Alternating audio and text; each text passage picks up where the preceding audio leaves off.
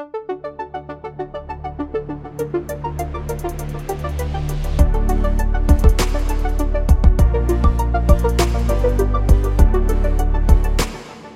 and welcome to Scenius Studio, hosted by me, Ben Jacobs of Scenius Capital.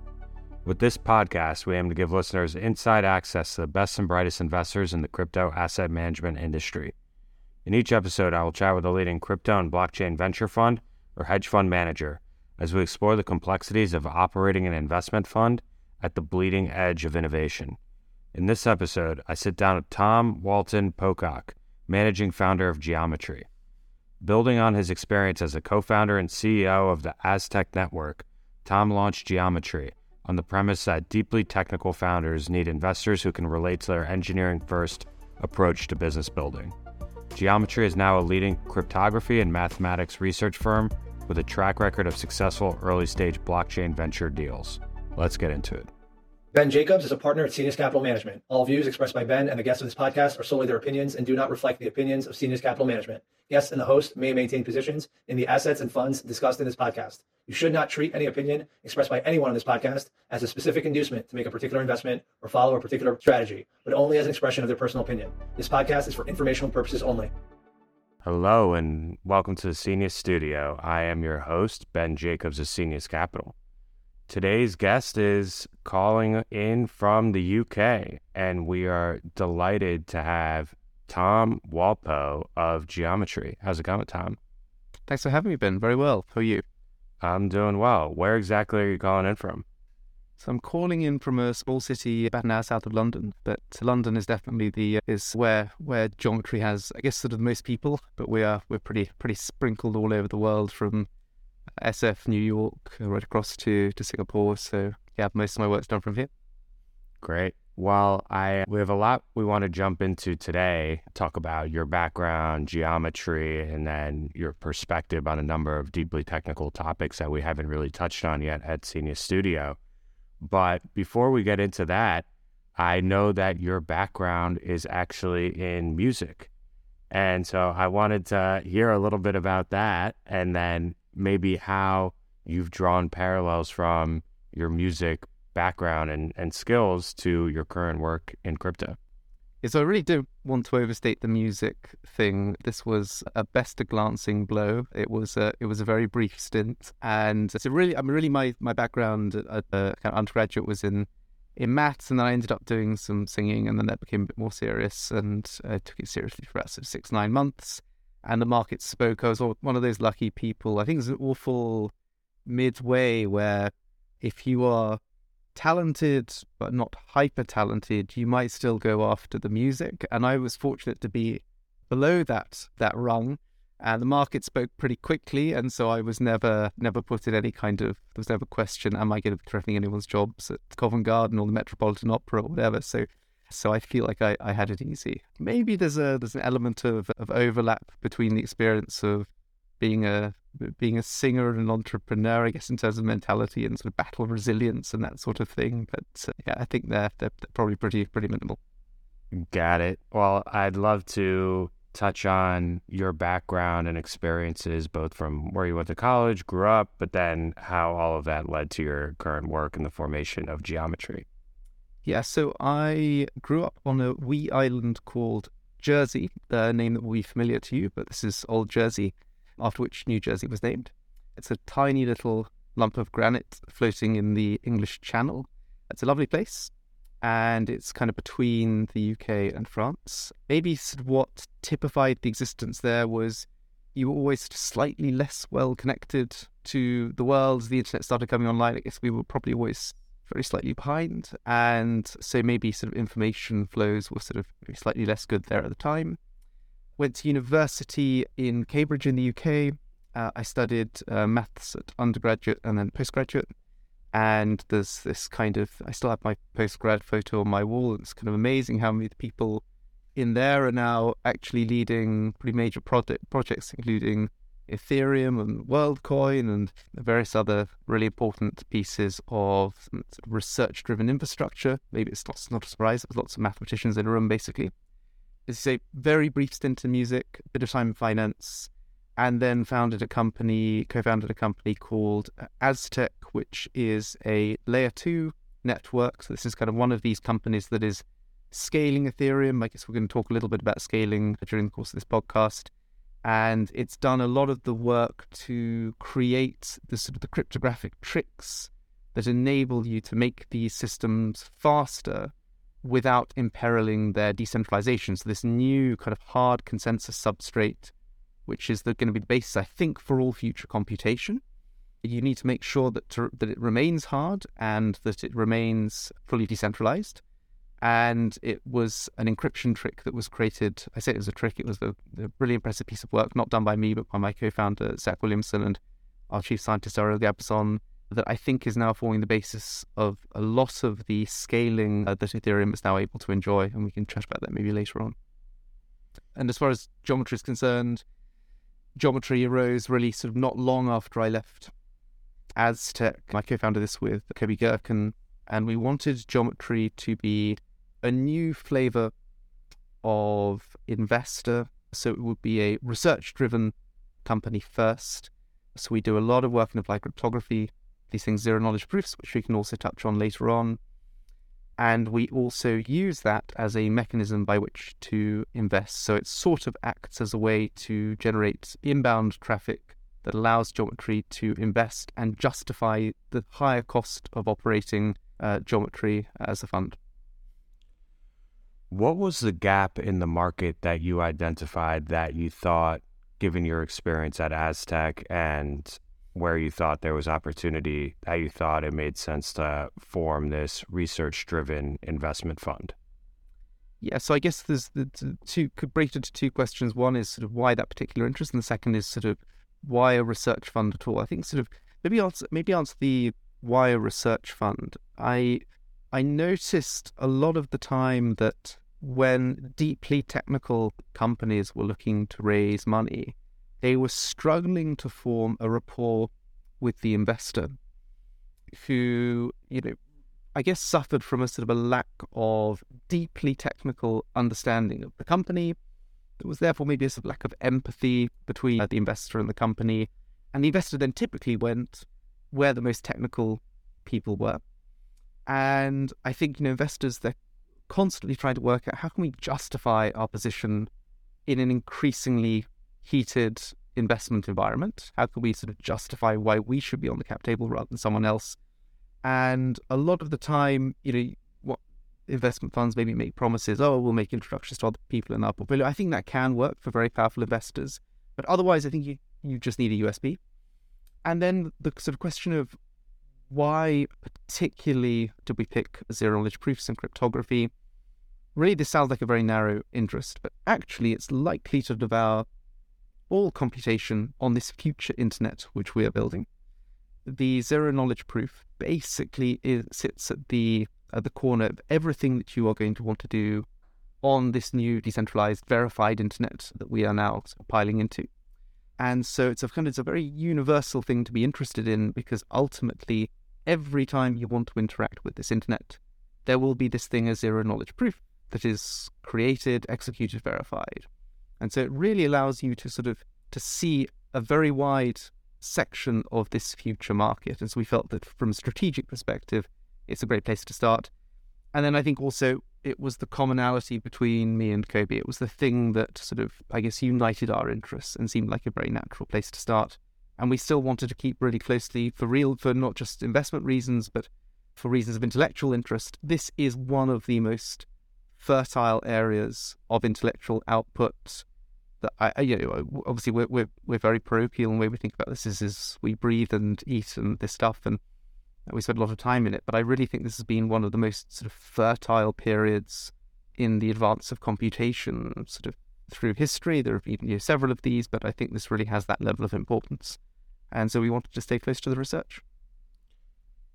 I wanted to double click on your comment about founders with deeply technical backgrounds.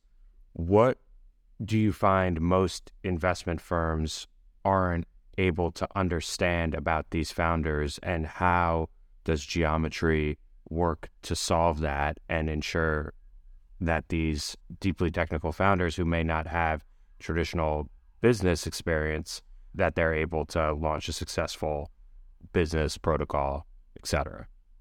Yeah, so I think I think it basically boils down to what motivates the founder. So you know, it it's a very hackneyed thing to kind of to comb back over history and pick out the Steve Jobs and the the Bezos and all these wonderful founders. And the thing that very clearly unites them is an utter obsession over the user and the ease of use and addressing the mainstream user as much as they can. It, could be said that competition or this computer industry grew up on a diet of hobbyists, basically financing these companies to be able to care about some mainstream user that could exist. But thereafter, it was all about sort of the mainstream user and caring a lot about them. The interesting thing I think that possibly plagues deep tech founders is they come in with a first a passion for the intellectual stuff. So they've come straight out, possibly out of a university department. They may have worked at some deep tech startup before, but it usually will have been at the, the cutting edge of the research, not necessarily having to do that sort of existential problem of how do we actually find a real user. And you could say that crypto in in its entirety has been plagued by the fact that it is amazing economics meets amazing mathematics, and it's really struggled to find a, I would argue, a sort of a, a, a long term user so far. It's it's been built up on a diet of hobbyists. Those hobbyists actually have largely been financially driven so far, and it's now really seeking its long term end user. So the trouble is, someone comes in and they say, we've got this great thing, MPC, multi-party computation. We've got this great thing, homomorphic encryption, or this great thing, zero knowledge proofs, or whatever it might be. And so they end up, instead of it being a light bulb moment, ah, oh, this user needs this. Where's the technology? It tends to be, I've got this amazing thing. Uh, my old accelerator used to call it the orb, this magical piece of technology that animates them and animates all their friends and then they spend years, and as arguably I think Aztec did for a while, and we, we definitely wrestled with this. You have this magic thing, but what does the magic thing do for the user? And so the one thing we always make sure that we do is try to find somewhere in the DNA of at least one of the founders there is that obsessive impulse over an, over a future end user, even if the end user is at the moment possibly ill defined, possibly too general we always try to make sure that they have the capacity to care about an end user, so that when that hap- when that that sort of phase change happens in the company, it, research, research, research, research, product, the product bit is going to take over, and the product is not going to be hamstrung by the desires of the rest of the founding team to essentially run a faculty and not a business. So what does running a research driven VC fund mean in practice for those founders that you just referenced? How are you supporting them both in terms of developing the orb, but then also bringing that orb and developing a commercial purpose around it? Yeah, so we've had so several several ways. First of all, we very often we end up doing research collaborations before we invest in a company. Often, actually, that's that's at least on occasion, that's how the relationship is built. We often do, we support the technical part of the founding team with some of the R&D breakthroughs they need to make. I think sort of a notable one lately has been Nico Mohnblatt's work on Sangria, which is basically a way to make these proofs even faster. We can go into more detail, but it's it's basically a sort of, in some ways, it's a recapitulation of things we've been doing before, but at a kind of different layer of the of the the, the cryptographic stack. And so we we have that sort of very pure research driven interaction. And I'd say probably what I bring to the team more is someone who has sort of carried the existential dread for three, four years, sort of worked out how to make the horse lead the cart. So I spend a lot more time sort of trying to work on the the joinery of the business to the encryption system or the business to this this new this new widget and try to draw out a definition of that first user, which very often, because the R and D looks like such hell, it's such an uphill struggle, and there's so much to do, and there's so much performance gains to make. Very often, that can get that can get lost in the discussion. So I think that's where the team is quite well balanced to help on both sides. What are thinking through the successful projects over the last three four years? A lot of them have been token incentive driven and just playing financial games. What are the business models that you have conviction in that can be applied to these more technical protocols that are being developed that you guys are backing at geometry? What are like, I guess, a couple different examples of which this deeply technical work can be monetized and developed into a real business? Yeah. Okay. So the funny thing about a lot of these protocols and the development of cryptography is it takes a lot of the what you might call it, so the residues of trust, which actually you often look for in a business to be able to justify your ability to charge for it, right? You know, the, whole thing about stickiness is I can charge you more if it's much harder for you to to leave me, or if, or if I can, or if some actor could do something bad to your information. So if I'm Oracle, I could forget all the information you ever stored in, in my database, or I could mutate it, right? So you're prepared to pay Oracle for a whole load of services, but one of the core services is please don't screw up. And that please don't screw up ism is kind of extracted from the risks of doing stuff on Web3. Web3 actually, its whole mission has been about try to reduce the dependencies on centralized people which is also structurally not always great for the business model. So again, that's what we look for. Where are the trust residues likely to be still left after this amazing work has been done?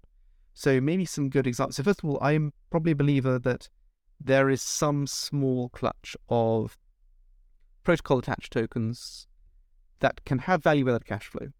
And I think the reason is they are striving for candidacy as a macro asset. They want to be a store of value asset that can be can sit alongside gold and currencies or whatever. And so sort of let's say Bitcoin, Ether, and maybe there's a couple of other sort of canonical layer one assets that can make this claim. So they can basically become money like. They can essentially sit at a crazily elevated cash multiple. And that's fine because the world has agreed that they're a store of value. It still leaves an article of faith at the base of this thing, but that's fine. So then there's the what we call the layer two network. So this has been, and we maybe we should also talk about sort of structurally how Ethereum is scaling differently to other other networks, and we can we can do that. But there's this thing called the layer two network, which is essentially it borrows off the security of Ethereum. So it kind of in the long run it is as secure as Ethereum. There's some stuff that it's allowed to do to kind of make transaction volumes faster and increase the amount of computation that Ethereum actually can host. And these layer two networks have also had tokens attached to them. Now, I think the jury is really out on whether they can, those tokens have a future claim to cash flow. There are kind of two things to examine here. One is, is there a mechanism by which they can extract cash? And that brings in a whole load of questions like, well, from a regulatory standpoint, is this a security? Or does it get classed as a royalty and somehow it kind of sits outside that framework?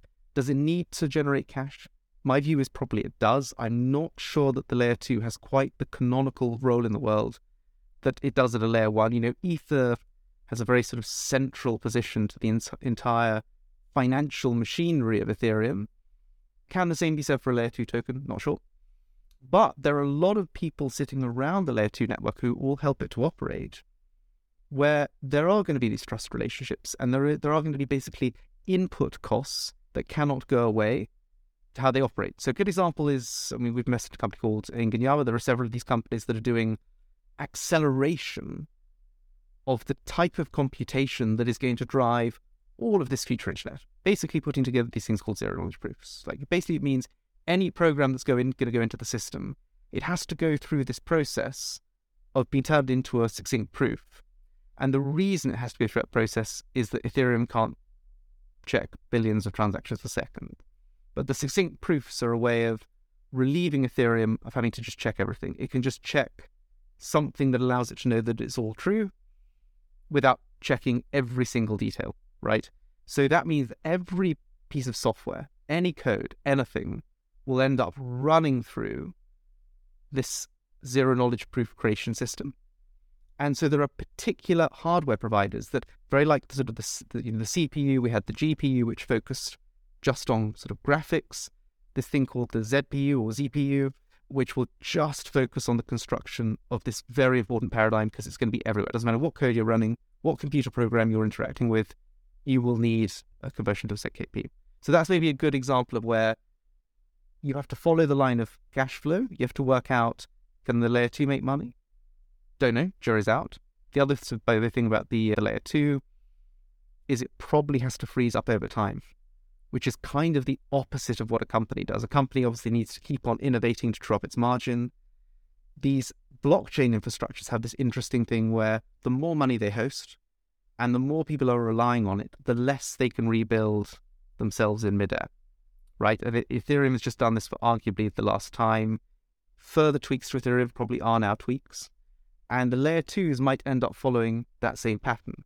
And so that might further question is there any impulse to extract cash? Is there any mechanism or desire to extract more than the cost of operation from the user and therefore be, be a sort of a good return at the protocol level?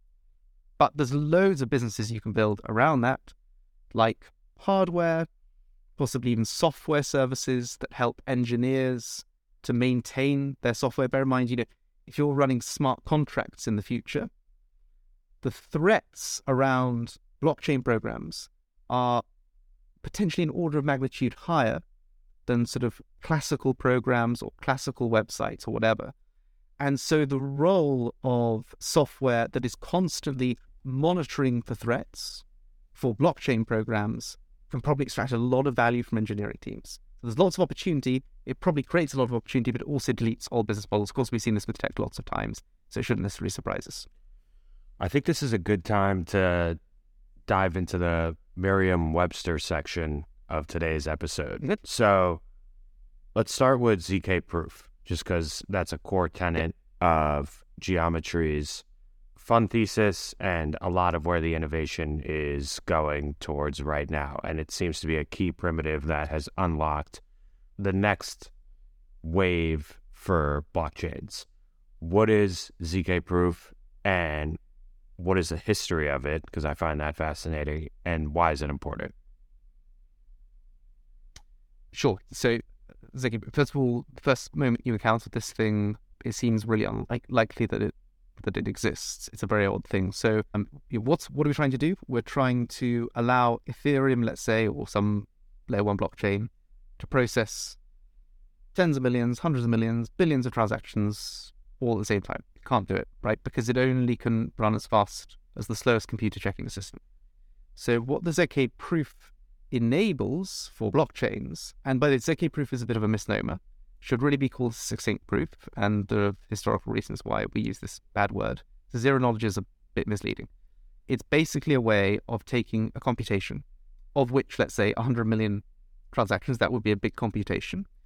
And instead of asking a node on the Ethereum network, like the, basically everyone participating in the Ethereum network to check this thing, you can do a much bigger amount of computation and in in moral exchange for this big computation that it, that does this sort of big argument, produce a tiny proof that shows that those millions of transactions are all correct, which is a crazy thing to say. So in other words, I can convince you that the the result of a change in the the information on Ethereum from one block to the next was authentically updated by let's say a million or 10 million or however many transactions all compiled together, and you need to do no more work than it would cost you to check just a few transactions. Right? I can really get almost limitless scaling, which is now this sort of inherits from a body of work that started in the 1980s.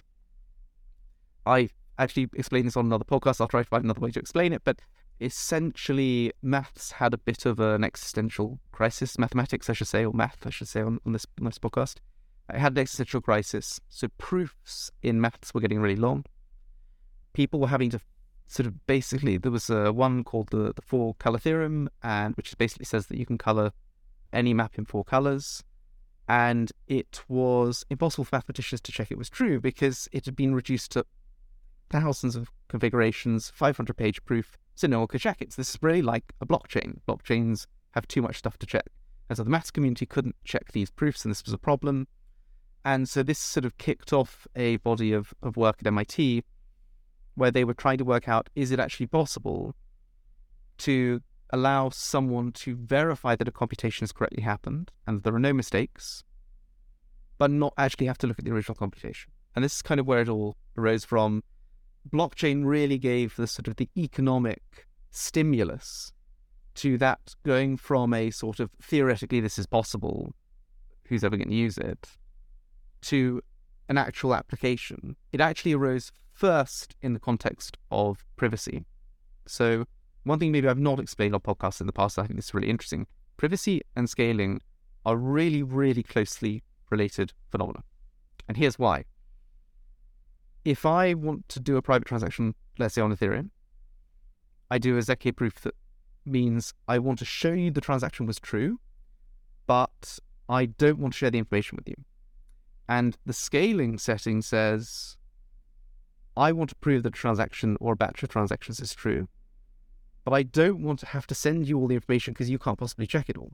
Now, those are different motivations, but it's the same paradigm, it's the same.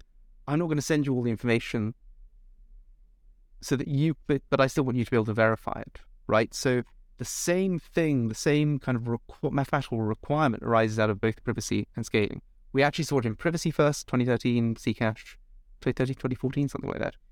But it's actually now come to the rescue of things like Ethereum as a as a as a scaling mechanism. So yeah, these ZK proofs they're everywhere. They're really important, and uh, they are probably I think without them I don't know how we would have scaled Ethereum, and it had no chance of ever catching up with you know the surge capacity of Visa, which can do up to 60, 70,000 transactions a second. We would have just not had no hope the close correlation of privacy and scaling is an interesting one. And so I'd like to make that tangible mm-hmm. via a number of the ZK EVM, Ethereum Virtual Machine scaling solutions that are coming live now. We saw Polygon launch its ZK EVM, Scroll, and basically everything that's not built on optimist, uh, optimistic rollup technology. Can you explain what, and maybe we use Scroll as an example, what does Scroll do? Why is it important? And what is the EVM component of it? Yeah, so the, the way I tend to analogize this is like the uh, the kind of microchip semiconductor industry. So going back, going back a wee way. So sort of, so what have we started with? We started with this layer one what what are the technologies it brought to us? It brought to us basically a new type of computational substance, something let's say really hard and really immutable we've not had before, and is going to become incredibly important in in the coming years. And I'll explain why so, so later on the show. It carries with it, it needs to carry with it an agreement on how you write computer programs. So that's what a microchip does. Obviously, it's it's got these kind of instructions to which every program you ever run, Microsoft Word, Microsoft Excel, whatever it is, everything everything is compiling down to that same set of a finite number of instructions. Often it's sort of you know a matter of a few dozen or a few hundred, and every bit like an alphabet, every single computer program can be built out of those instructions. The EVM was the first such instruction set to appear on a blockchain as a way to codify all programs. Now, you know, a lot of people are not sure whether it's necessarily the best design. But uh, you know, there was a whole lot of constraints they were, they were operating with at the time. But it's the it was the first one, and very like you know maybe sort of a good example is sort of you know JavaScript. People sort of like a lot of serious engineers who don't particularly like JavaScript, but it kind of it was the sort of the the go to market for browser programming. In a similar way, the EVM has that role in blockchains. It's still become really, really important. And you see now the EVM everywhere on other layer ones, etc.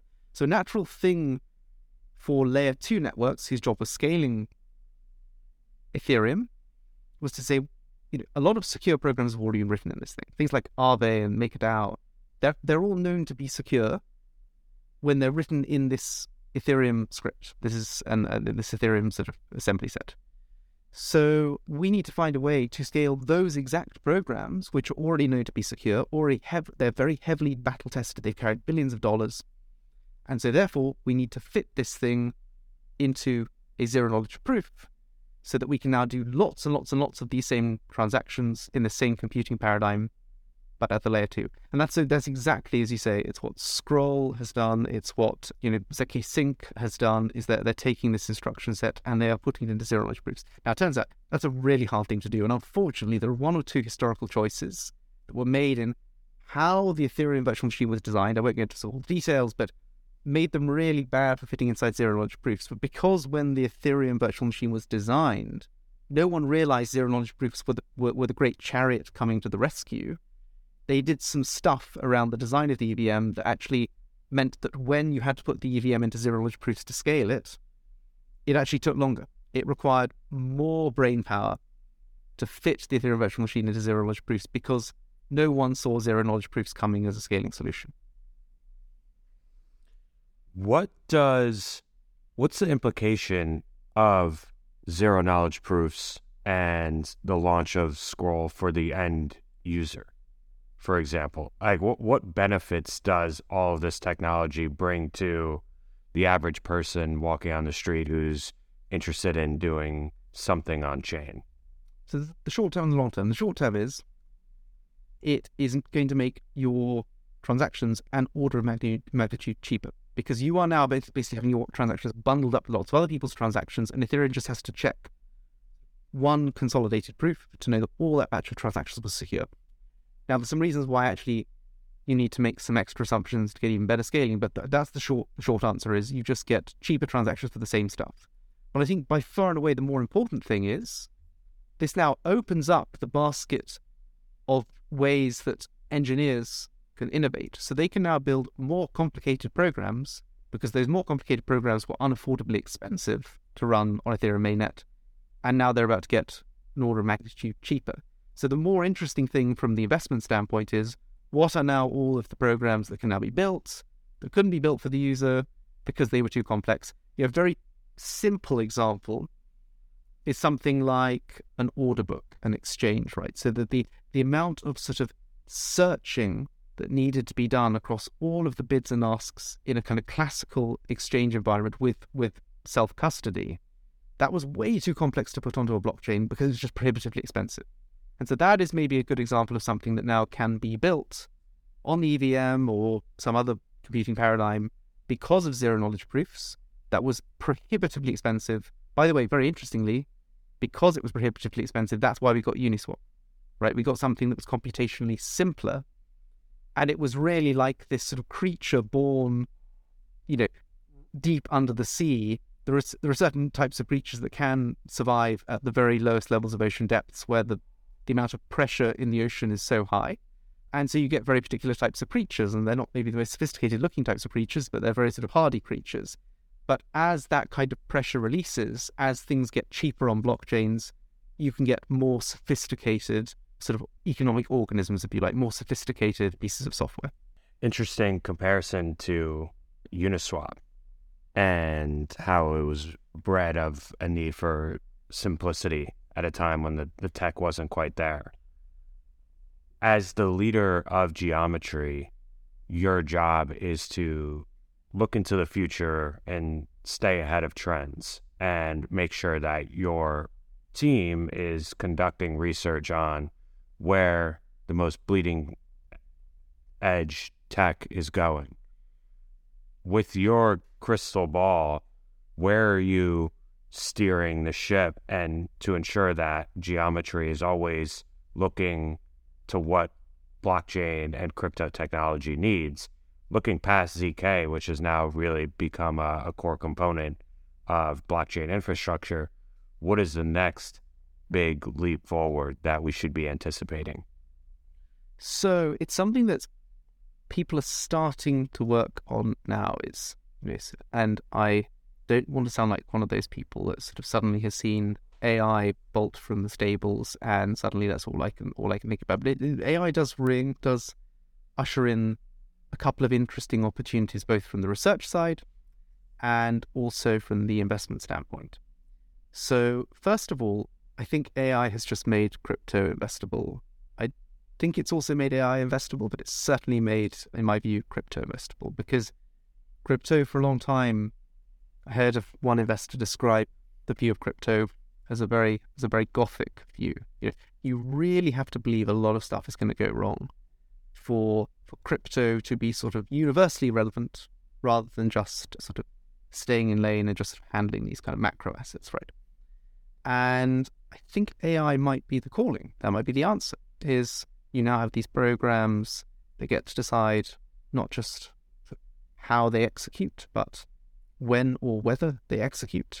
This means that the, the storage on which we all rely for an account of our history, things like you know, files, pieces of work you've done, all of that stuff is sort of increasingly potentially mutable. And so the role of crypto as a computational backend for the world, for the new internet, is increasingly important. That level of redundancy and verification that it offers is incredibly important. So that's kind of one thing to say.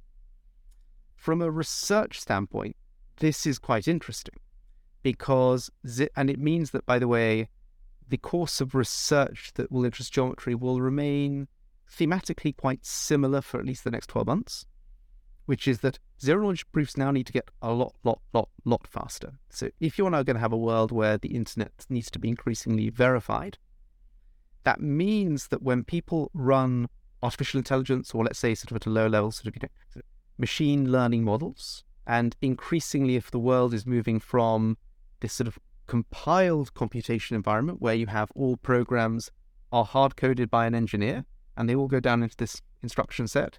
And instead, increasingly, the utilities that we're using online are more kind of machine learning generated. They're sort of more intuitive in that sense, intuitive compute versus maybe sort of classical compute. It's going to be very important to know that they were executed correctly when they are operating on your state. If you think blockchain state right now, yeah, it's your assets. In the long run, this could be everything that you are storing, everything you're doing on the internet. In the long run, backed up, essentially sort of executed on this sort of decentralized network. So this means ZK proofs need to get a lot faster. These these machine learning models are enormous.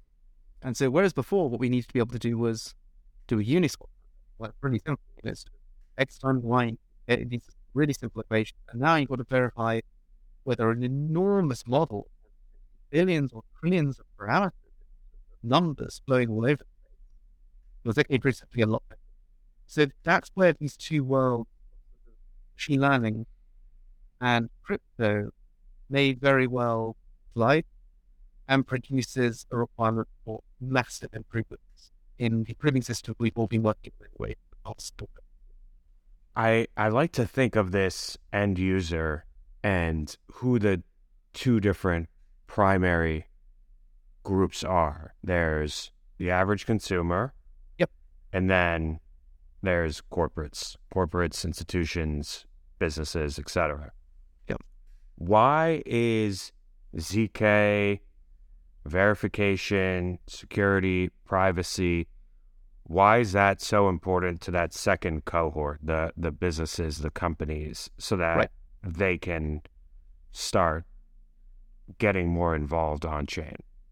Right. Well, I, first of all, I think the first beneficiaries are not on chain. So you these zero knowledge proofs are massively important off chain. On chain basically just means I'm recording the order in which transactions happened.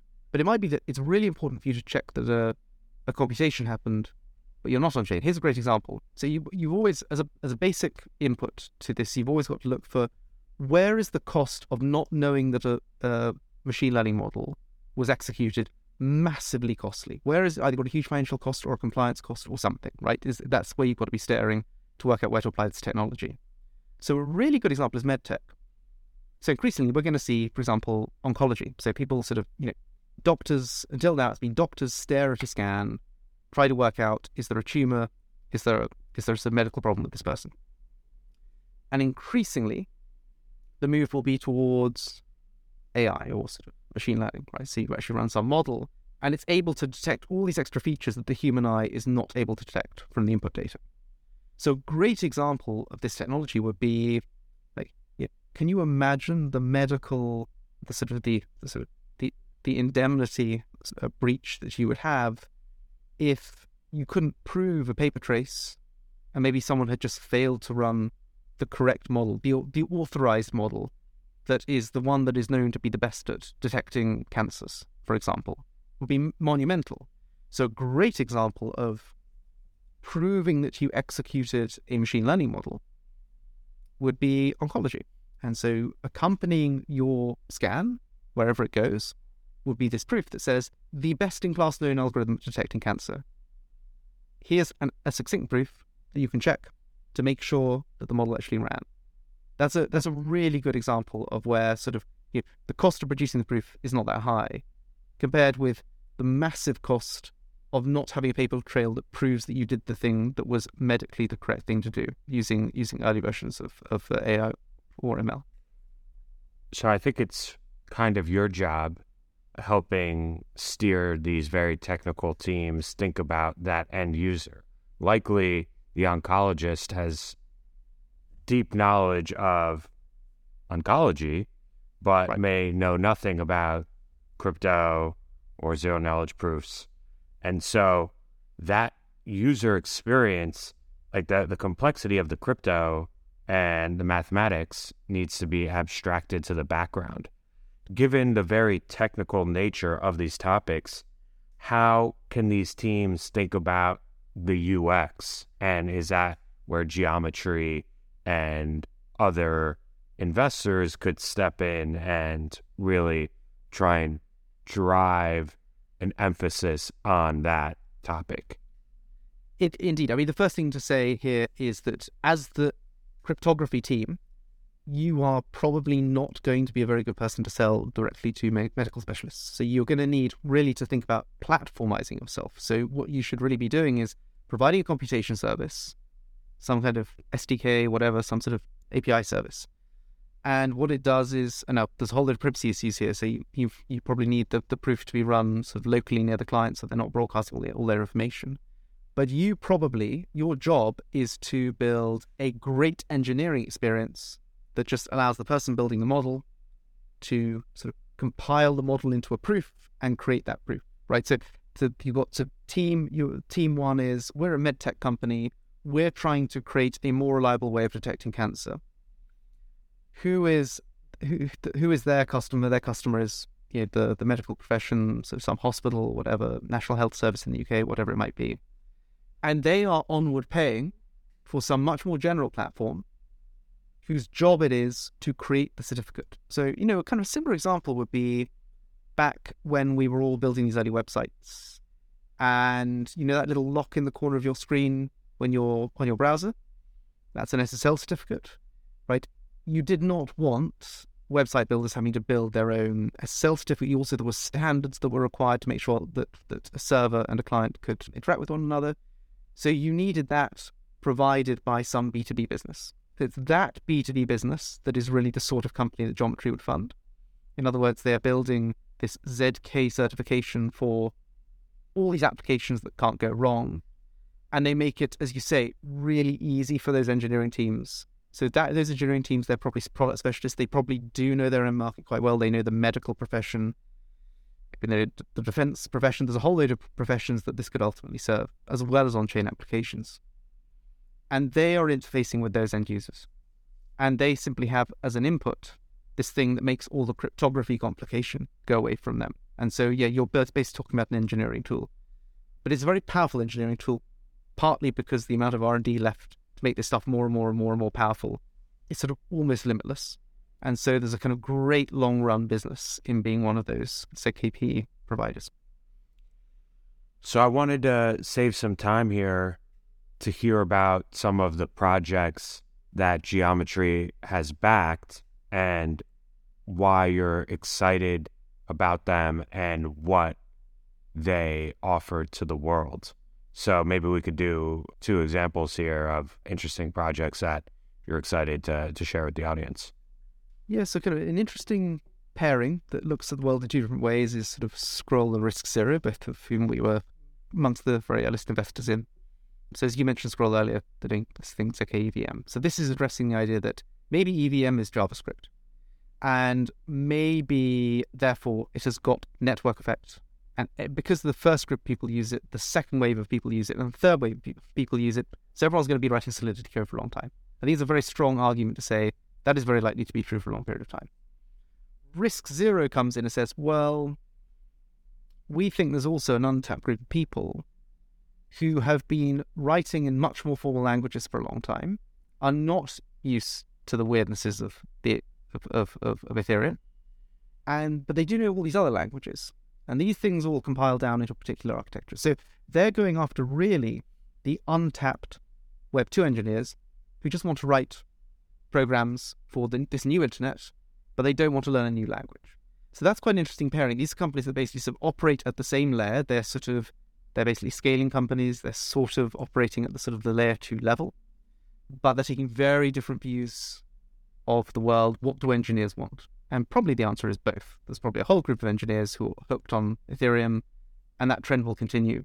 But there's also people who prefer to use more formal languages, C++, Rust, but these sort of things that are much more formal, or that they've just sort of used sort of you know, elsewhere for 20 years and they want to come in to, to, to build on Ethereum, and so they can do that too. So that's a kind of interesting pair of companies. Again, the question for them is going to be what is their business model? It might be something around coordinating computation. So a little bit like sort of Uber on the street. Their orchestration job is to make sure that there is always computation available to to to sort of basically create the proofs that allows Ethereum to sort of ingest these programs. So that's kind of one one good example. Is so if maybe a company that can sort of feed off both of those and capture value is a company like Ingonyama. So where they're building dedicated hardware, and the betting there is just as we had the GPU in phones, we're going to have the, this ZPU uh, thing which just focuses on making zero knowledge proofs faster. So they're they're sort of essentially are a an input to both of those companies and to many more as well. I think that probably sort of neatly neatly encapsulates how we are trying to sort of find people who can extract value around the edges of these protocols whose main job is going to be to sort of make the bad stuff go away. And maybe it's sort of just one point of historical comparison. It's, a, again, a very hackneyed comparison. We've seen these kinds of businesses in the past where there is a protocol and there is a trustful business, right? And so, you know, Mongo is the one that everyone likes to use. So Mongo has this sort of open open source sort of database. It's a standard. Well, that could be very like the, the layer two protocol, right? It's a standard, it's a thing you know can't go wrong.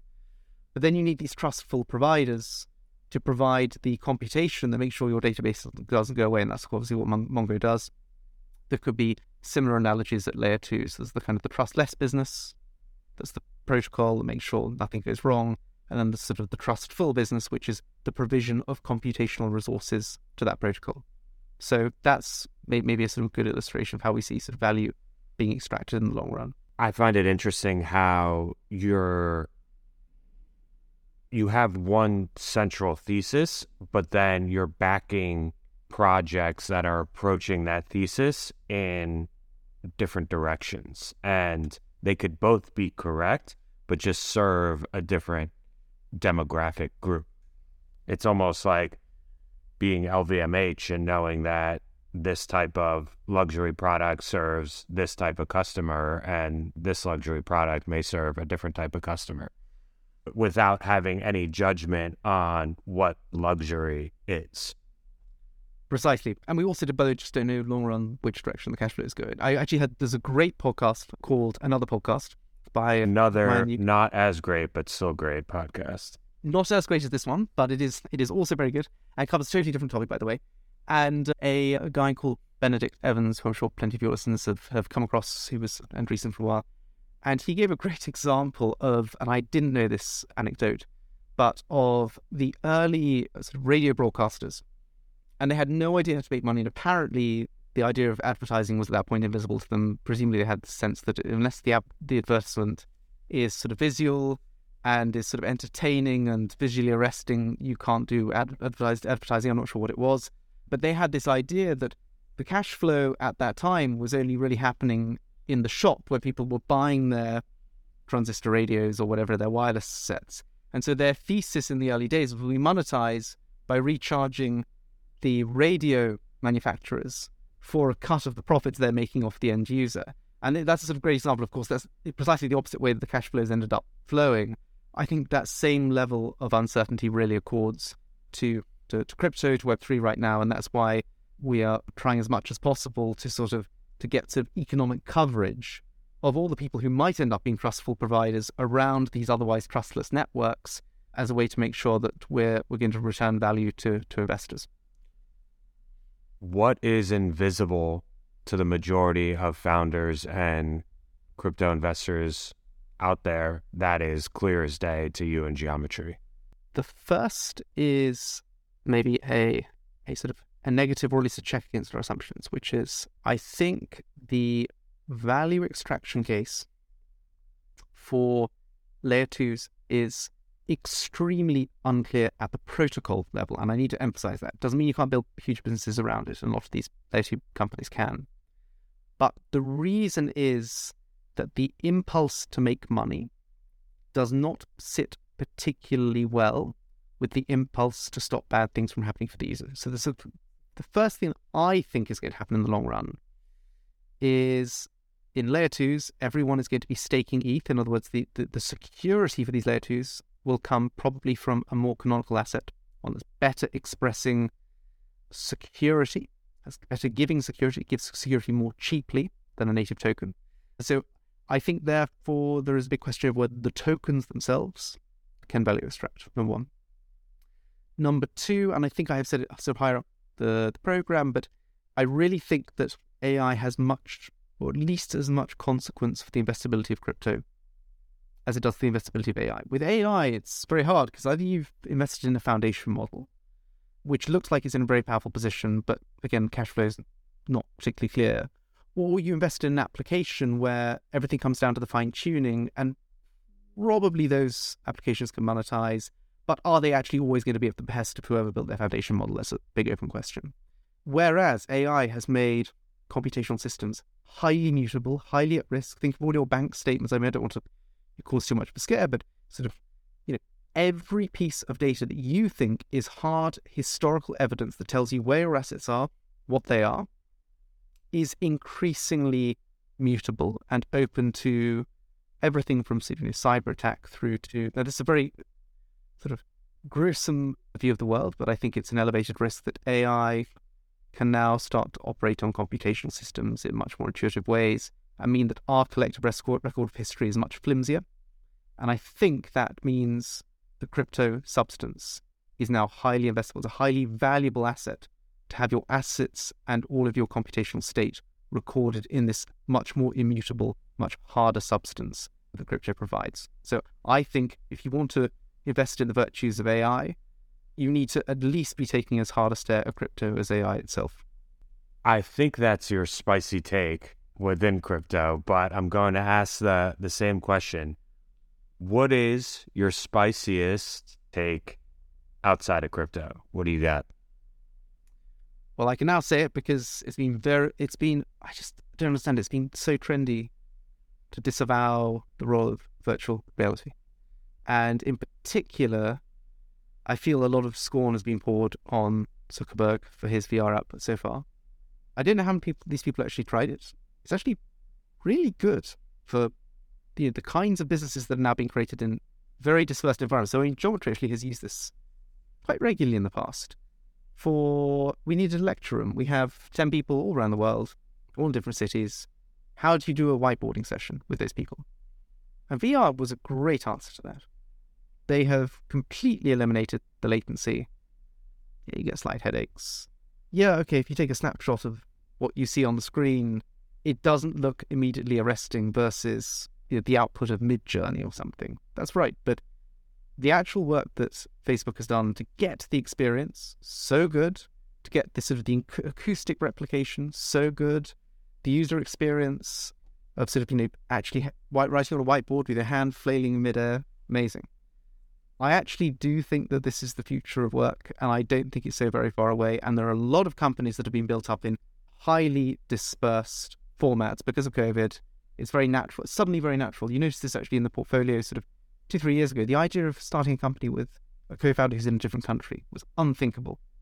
Now it's the default in a lot of settings. And so this means that the sort of the real estate of a virtual environment is highly, highly, highly valuable. Now, what that then does to sort of all kinds of asset classes, I don't know. Does it mean we all will end up going to the countryside because we have much less use for cities because we have uh, cities have much less of social draw? Or does it actually mean the flip side? We're much less sensitive to constrained space And so actually, we're very happy to live in highly built up environments because we don't need the outside space because we can just sort of push the wall open and, and fly out the window anytime we like in our VR. I, I have no idea. I think this can have some very interesting implications for classical real estate and other assets too, particularly some commercial real estate. But I think VR is going to be foundationally important to our lives when we're spending all our time. And if I just think the people who are disavowing it right now, it's there was a great hype cycle. Now people's excitement has gone. It's very classic. But I really think that that is one of the things that's going to be going to imminently influence all of our working lives and all of our social lives too. I'm in New York City right now, and just looking out at the amount of commercial real estate there is in so many of these big, you know, 10 story plus buildings, they must be vacant with it's just cheaper for the companies to allow people to work remotely and making use of an at home office. So I don't know what that means to the space, but there will have to be new use cases developed in order for that property not to be totally wasted. So I love the fact that Geometry's team is leveraging VR to to coordinate a global organization. I think you guys are in seven or ten countries. So the fact you're all able to congregate in a virtual room that has more depth to it than Zoom, I think is awesome. And uh, yes, as you think of the, the Darwinian chances of survival of a company that has to hire only geographically versus the chances of a company that can hire entirely globally. And the only prior constraint was how do I put all these people in a room so that their communications don't get degraded by being split up and not having good communications? If actually ultimately VR fixes that, then yes, it, it, to me, I mean, it's easy to cycle this forward too fast, but I think it entirely replaces the role of the commercial office. Totally replaces it. And so, yes, I must admit, I would be be interested to see what I guess all that real estate gets what repurposed as residential, and then the big question is, do people want that, or do they want to actually move out into the country because they can get all of their sort of much of their meaningful social interaction through VR? I, I have no idea how that's going to play out, but it'll certainly be interesting to monitor. I think we got some time now. Tom, this was awesome. Where can people learn more about you and geometry? Yes, we have a website, www.geometry.xyz, I will say. I'm still training myself to say that. We have on there all kinds of things, sort of list of our portfolio, a notebook, a health warning. It is very technical, but there are some sort of more digestible, non non technical topics on there as well. But it's where we put a lot of our research. And otherwise, yep, we contacted by email and also on, on, on, on Twitter as well. We have a have a an increasingly popular Twitter account that started with quite a technical audience, but definitely definitely broadening now. Awesome. Well, thank you for coming on today's show. This was a fantastic episode, and for for teaching everyone about these deeply technical topics. And I look forward to watching you and geometry succeed and going forward, staying at the cutting edge. Thank you for listening, and we hope you enjoyed this episode of Senior Studio. Please leave us a review and rating wherever you listen to podcasts if you love today's show. For more Senius Capital content, check us out at seniuscapital.substack.com and shoot me a follow on Twitter at Benny P. Jacobs. We'll see you next time.